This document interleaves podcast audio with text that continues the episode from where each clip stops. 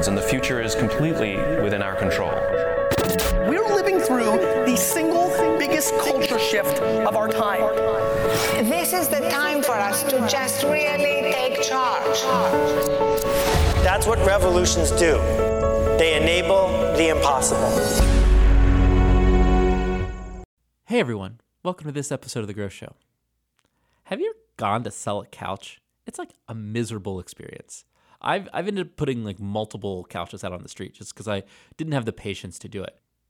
Well, today we're talking with Reham Fagiri, who's a co founder of AptDeco, and she set out to solve that very simple problem.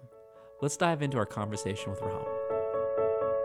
I'm Kit Bodner, and this is The Growth Show.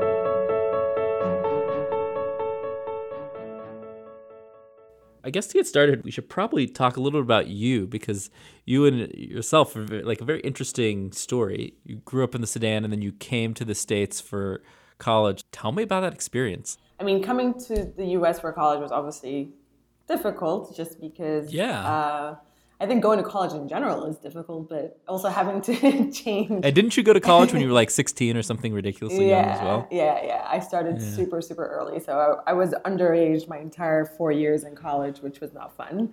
So, uh, so I mean, it, there was obviously some transitional things that I had to learn, but I was lucky enough to have. I actually came here. My brother was already living in the U.S.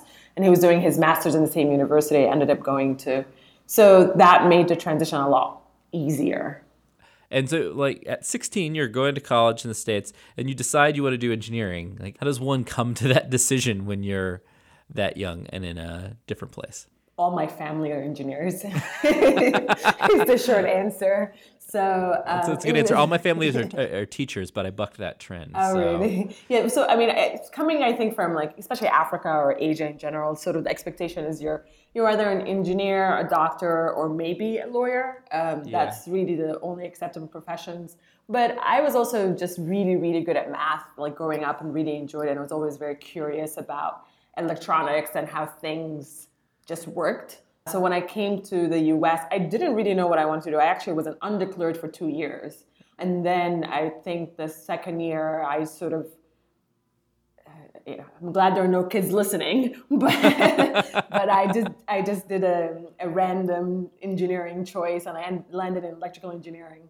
Uh, that's what I ended up choosing. It was not like my life passion to be an electrical engineer. Let's put it that way. But, uh, but it, it worked out really well at the end. It was a good starting point, right? You got to start somewhere. exactly. But like, how do you go from randomly picking to be an electrical engineer to like working at Goldman Sachs? That seems like a like an interesting transition to me. So after I graduated, or actually no, towards the end of my time at, at Maryland, that's where I went to college.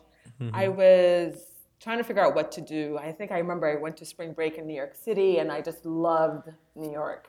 So I was mm-hmm. trying to figure out how to get to New York City, and I learned about the financial industry and they hired engineers because in Maryland, you know, obviously there's a lot of government offices there, so a lot of Intel and you know Lockheed Martin and what have you, they they were recruiting at Maryland, but not the financial industry. So I got obsessed about getting to New York City and didn't really know much about Goldman at the time, but somehow ended up getting an interview there, and yeah, I got the job. That's pretty awesome. And so, you know, you you you stay there, you you do some awesome work for a while, and then you eventually decide that you want to want to start a startup. Why?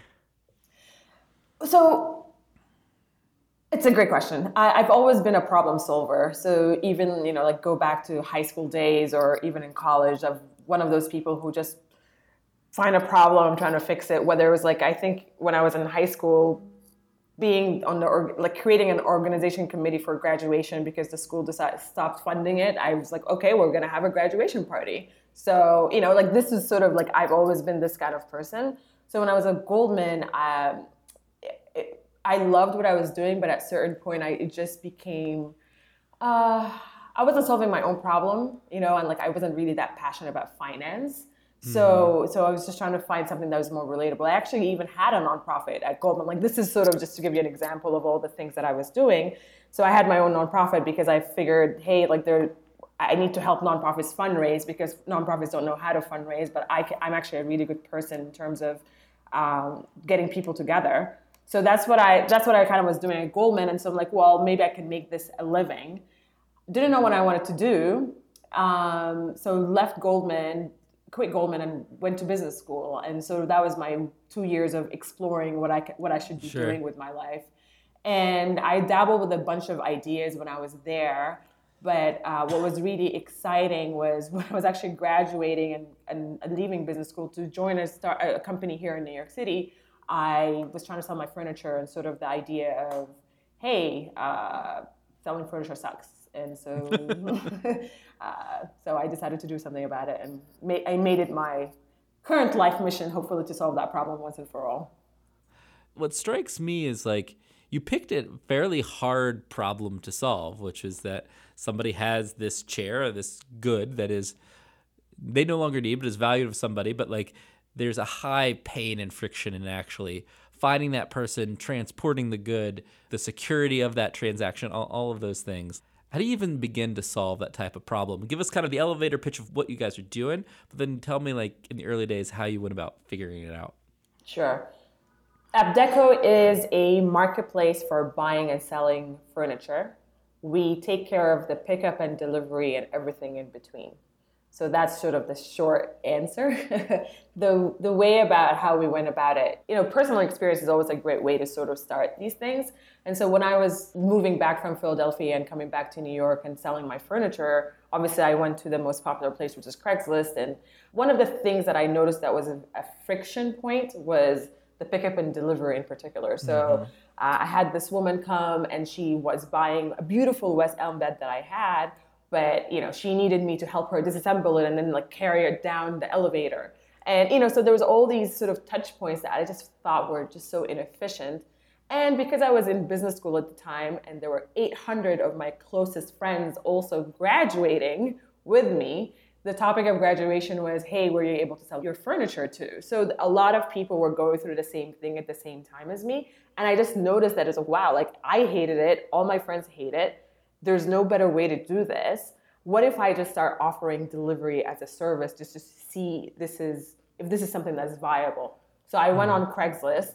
I would just post the same listing with and without delivery, say like same day delivery in you know in Philadelphia or in New York City, and I would see so many people were interested just based on my hypothesis once I included delivery option. So mm. that was sort of like my first pre MVP of validating if this is even an idea worth going into or not. And from there, you know, I actually just started offering delivery as service without even having a website. Had like a small partnership with a moving company here in New York City, and kind of went from there into building the site and sort of growing the company from there. But first, it was just trying to validate if there's an idea that I should be working on or not. Yeah, you know, I think what's interesting is like you know it's a marketplace business. You've got a you've got a, the two sides of it, and getting the supply and demand on both sides is always the the hard part. Like how did you how did you get that started? Like that's, that's there's like 30 people who have marketplace companies that want to know your answer to that right now. I'm sure. Uh, Craigslist is, is a great place to start that. So when we first started, I actually would email just people, you know, people are already selling their furniture on Craigslist. So I would email them on Craigslist and like, hey, you know, I have this new company. Would you give us a try? And a lot of people ignored, of course, because they thought I was um, spamming them or Sure. scamming them. And some people were sort of just so fed up that actually gave us a chance. And so people will, a few people started listing. I would actually list for them. I would call them like, hey, I would list for you. And this is during the days where Craigslist still allowed people's email addresses, so you were not using their email relay service. Yeah. Um, so I actually had their email. Just like, hey, like I promise I'm a real person. Look at my credentials. I'd be happy to list all your stuff for you. You don't have to do anything. You know, just like very high touch experience. And and it worked. You know, it worked, but it was really, really tough. And so that's how we got our first, you know, 10, 20 listings. And I was obviously begging a lot of my friends to try to get rid of their furniture at the time too. And then we would go back on Craigslist and reset and, and post on Craigslist again saying, hey, like, look at this beautiful couch with delivery. So I would just include with delivery in my listings. Mm-hmm. And that's how we found buyers. So I, you know, honestly, it was like, it's mostly Craigslist just initially to just get our first, you know, few sales. And we took Yeah. it from there. Beyond like just the pure hustle of it, it was like you artificially created demand essentially because you had these active prospects and you were like, oh, I'll fulfill this for you. You went to one side of the marketplace and, and worked it. That was awesome. The next thing there is like, how do you scale that? How do you get that thing, you know, off of Craigslist onto a, a destination site where you're going to have both the buyers and the sellers interacting, which from looking from the outside seems like you guys have done successfully. So how did you pull that transition off? So once we had the platform, it became more about how do you get more supply and how do you create this experience where people want to start talking about you. So that was sort of our next challenge to try to figure mm-hmm. out. And you know, I can't tell you, I can't sit here and tell you we're experts in marketplaces because we're, you know, we're still figuring it out, right? So, and I think we're always going to be still figuring out because the the sort of the pendulum swings from one side of the market to another at different points in the evolution of our business.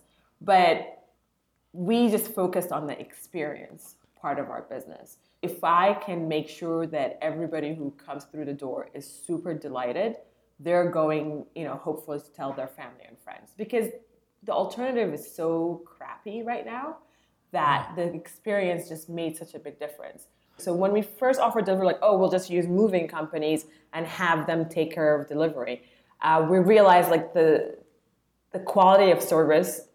You really want to control that. You want to control the brand mm-hmm. narrative. You want to control the experience from soups to nuts. So we brought delivery in house. So we now have our own vans. That our guys wear our orange t-shirts, orange vans they're trained to speak a certain way, etc. And that took an okay moving experience or delivery experience to sort of an over over the moon moving experience. It created that sticking point where people are like, wow, this is incredible. And they naturally tell all their friends and family about it. So that's one example. Same thing with customer service. You know, creating that high touch point where they everybody knows our customer service folks here. They talk to them like they talk to their friends. So, you know, those different elements make a big difference. And also, it's just the product side, making sure that the product is addressing the need. So, you want to make, you want to build a product, which for us is obviously the marketplace, the e commerce side itself, that's simple to use, that's intuitive. All of those things are sort of the, the three elements that we really focused on, which helped us helped us grow our organic.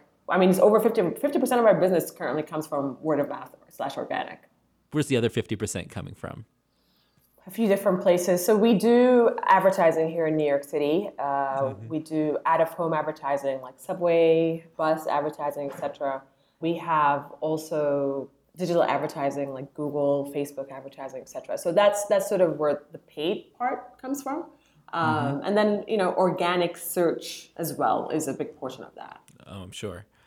In the last few years, if you've been building up the company, has there been from a marketing perspective, because we got a lot of mar- marketers in there, there been any any home runs? There been any stunts or any campaigns or anything that has worked exceptionally well relative to you know the the time and cost to actually make that investment? Well, I mean, your question is quite timely, I have to say. Uh, we actually just closed our third year, uh, so we're looking at our market evolution of marketing, paid and unpaid, and to see sort of how that's that was going through time.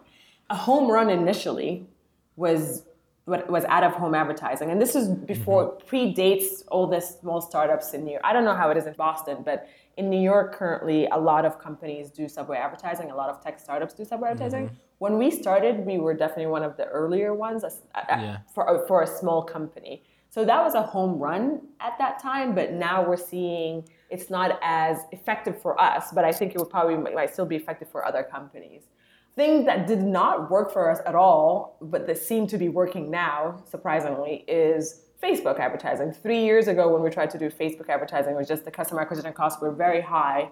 We would get a lot of visitors, but they were not actually converting into repeat customers. Mm-hmm.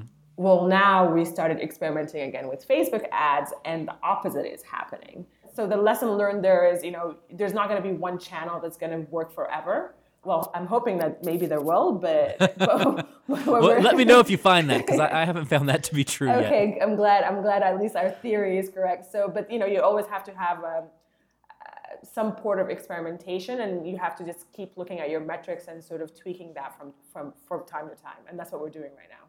And there's also like you guys are scaling your company, and so you need a certain amount of growth, and you know you might have a really great channel like at home or Facebook, or whatever, but it might be limited to a certain scale, and that might not, and you might your growth expectations might exceed that. And so I think it's it's really about having that diverse set of channels that's really hard. Absolutely. So you, you've been at this this now for three years. You guys are doing well. Congrats.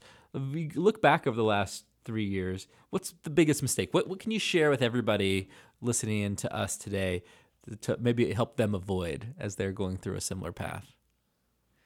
Wow. Uh, where do I start? the important thing about mistakes is learning from them. So, Oh, that's the truth. so I think early on, you know, like we went through the whole fundraising thing and then like, okay, well, we have this money and we're we're just gonna focus on sort of our top growth, top line growth, and not focusing on our bottom line, like how much money you're burning or we're burning.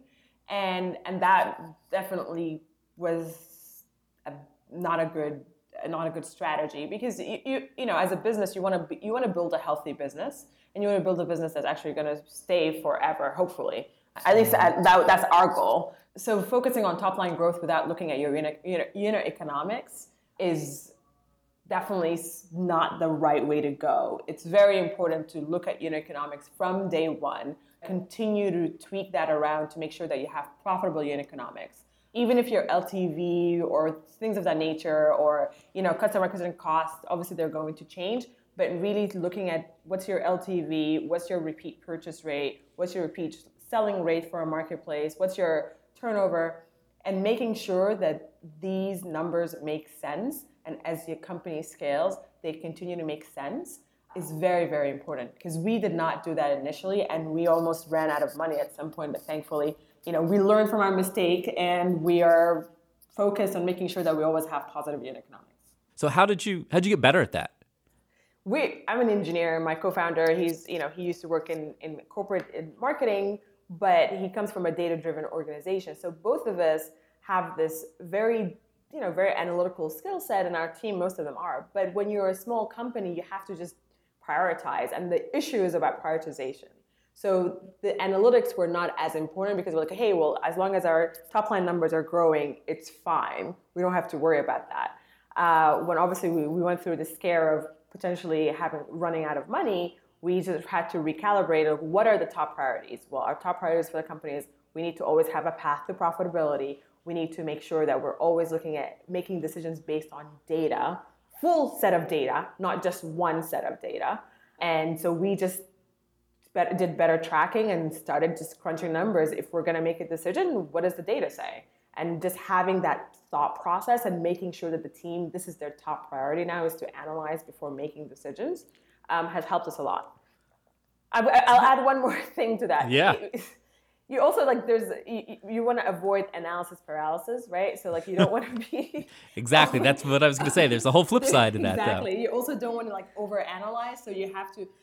It's definitely an art and a science um, versus just a science. So so we we were sort of on one end of the spectrum, and I would say like we're now finding like a good middle point of the spectrum where we're analyzing, but we're still quickly making decisions. And some things are very obvious where you don't need to analyze first. So you kind of you, you have to use a combination of both. That is very, very good advice. Uh, as somebody who has been down this road, that is spot on. the The other thing, you know, as somebody who has has been fortunate to be an observer of a lot of different companies, is that companies rarely end up being what they set out to be.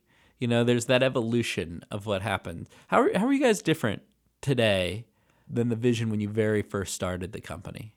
I never thought I would be doing logistics in house. So these the vans, the delivery drivers, which are incredible. That's going to be painfully painful stuff to manage. operations. Um, yeah, Yeah. operations is it's it's it's incredible, incredibly challenging, but it's also very interesting. And you know, uh, you you can look at it in two different ways. One way is like, well, you know, we. I'm always very envious of companies who have an app and you know they don't touch physical products because it just seem it's at least from the outside in seems a lot easier to scale versus a company where you're physically moving products and you have obviously drivers and and trucks and what have you. But it's that was like that's the biggest change i would say from where we started the business. But our whole theory about listen we want to help people buy and sell furniture has always been there. Um, we we're now seeing that there's different kinds of companies that are using us is, is in addition to individuals. So you and I may be, let's say, moving and trying to sell a couch or a bed. Uh, that was what we sold for initially, but we're now seeing that retailers are using us, small stores, interior designers, what have you. So there's all these segments of populations that we did not think that would be interested in using a platform like ours, uh, but they are actually using us and becoming a big percentage of our business as well. So that that was like that's the second evolution of our business. However, our model itself has always stayed the same. Yeah, so I think that's what's what's fascinating is so many companies that I've seen that have been successful, the vision is remarkably consistent. It's the execution and and the things underlying it that have had to evolve or change, and that seems to be your your case. You're like, hey man, I'm solving the problem I set out to solve three years ago. I'm just not solving it in the exact way that I thought I was going to, uh, which is which is really interesting. Definitely, and you know, it's uh, it's it all comes down to really like looking at your customers and digging deeper in who they are. When we first started, uh, I used to visit. I mean, I did deliveries myself. My co-founder did a lot of deliveries himself. Sure. Um, we used to visit customers and sit down with our sellers, especially to understand who they are. We learned a whole lot by just sitting and talking to customers, and which helped us really evolve or evolve our business. But like we learned that hey, they loved our delivery, but the day we brought delivery in house, they were you know very excited about delivery. So so really tweaking things, and there's a few things you can tweak here and there that will make a difference is very important. So paying attention to that, I think, is key especially earlier. Yeah, you, you talked about that you never plan to like bring delivery in house and have logistics and, and do all that stuff. Strikes me as hard. Uh, what have, would have been some of the unexpected surprises or challenges of actually doing that? Oh wow! Um, I can write a whole thesis on operations of of having trucks. I mean, simple things like people showing up to work and you know like it's a completely different type of labor so so thinking about that is a challenge thinking about hey will your trucks actually work in the morning? What happens if there's a snowstorm?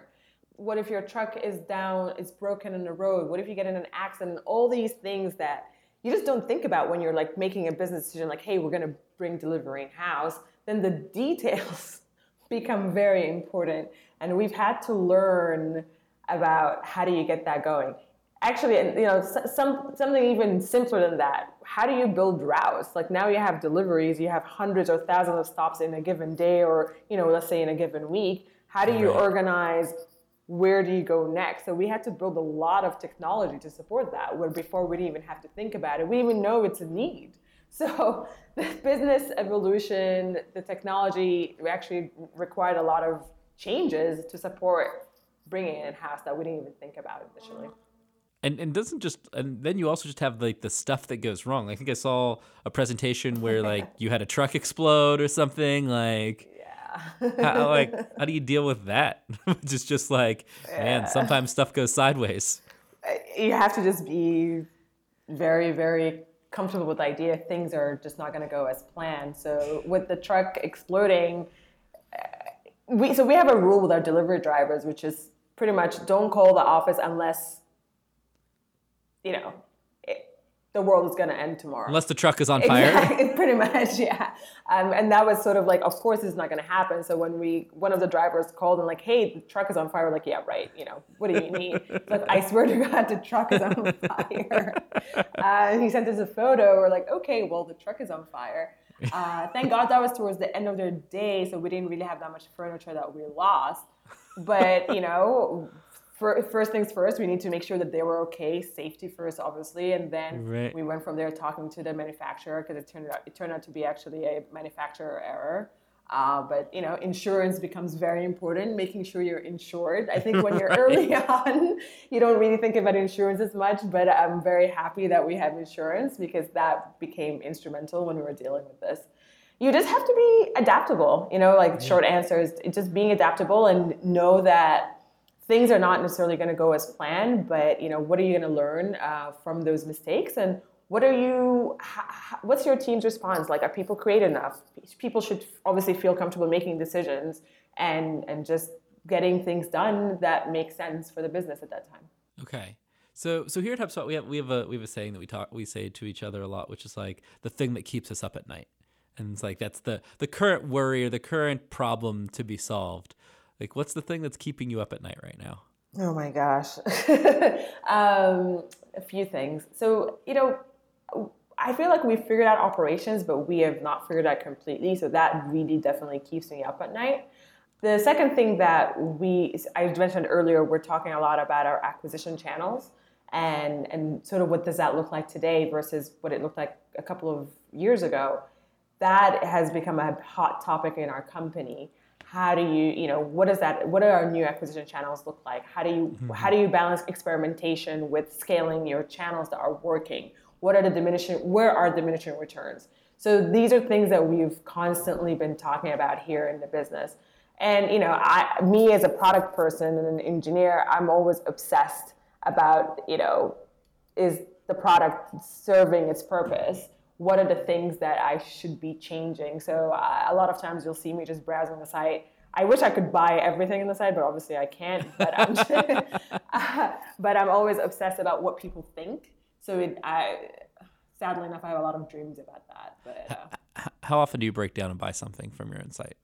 Ooh, uh, actually, I was just shopping there today. So for the office, the good thing about having a furniture company, I can change the furniture in the office a lot, which we've been doing. That's awesome. Yeah, and very appropriate. Um, it's called market testing, right? So yeah. exactly, totally. And your response around scaling channels and experimenting with channels feel like that is like every marketing person's problem ever. Feels like you're in a meeting I was having this morning. It's a it's kind of a constant problem, unfortunately. Um, I wish. I mean, you have a lot more experience. I was hoping you were gonna say you'll figure it out. That it was going to be better. No, no, no, no. The, the thing is, you figure it out, and then it's then you got to figure it out again, right? Changes, you know, yeah. You'll, yeah. You'll go through, you'll figure it out for the next six to twelve months, and then you'll you'll do it again. Uh, before I let you go, you know you you have to be in the weeds on a bunch of stuff like how do you how do you step back how do you think about the future how do you think about like the broader strategy of the company like how do you find time to do that that's actually a really great question taking a time to really just think about the broader strategy is so important so my co-founder and i we do like monthly check-ins where we just sit for you know three to four hours and just sort of think about plan versus actual what's our quarter plan, what's our six month plan. And we found that to be super, super helpful. And obviously, this is the beginning of the year. So, what we did was we did that for the entire year and just kind of gave us um, a better perspective of where, where we are as a company and where we should be headed. It's so important. And, you know, I, I remember when our first year or two, because I was also doing customer service and, you know, mm-hmm. doing some deliveries myself, and, you know, you're just in the weeds all the time we we actually missed out on opportunities to just take a step back and i cannot emphasize it more that it's just so important so important to take that step back even when you're in the weeds to really see how things are going and you know where do you where do you see this headed? What are your custom what are your customers say, saying? That's how you make changes and that's how you grow the business is by you know by making sure that you're you're headed in the right direction that you thought you should be going in. Absolutely. I think that is a great note to end on. Other than you should come to Boston next. We we we we have lots of furniture here.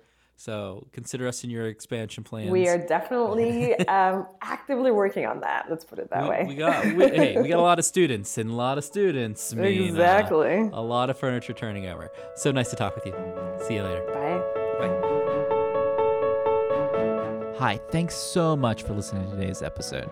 If you love the Growth Show and you like what you heard today, please leave us a review in iTunes.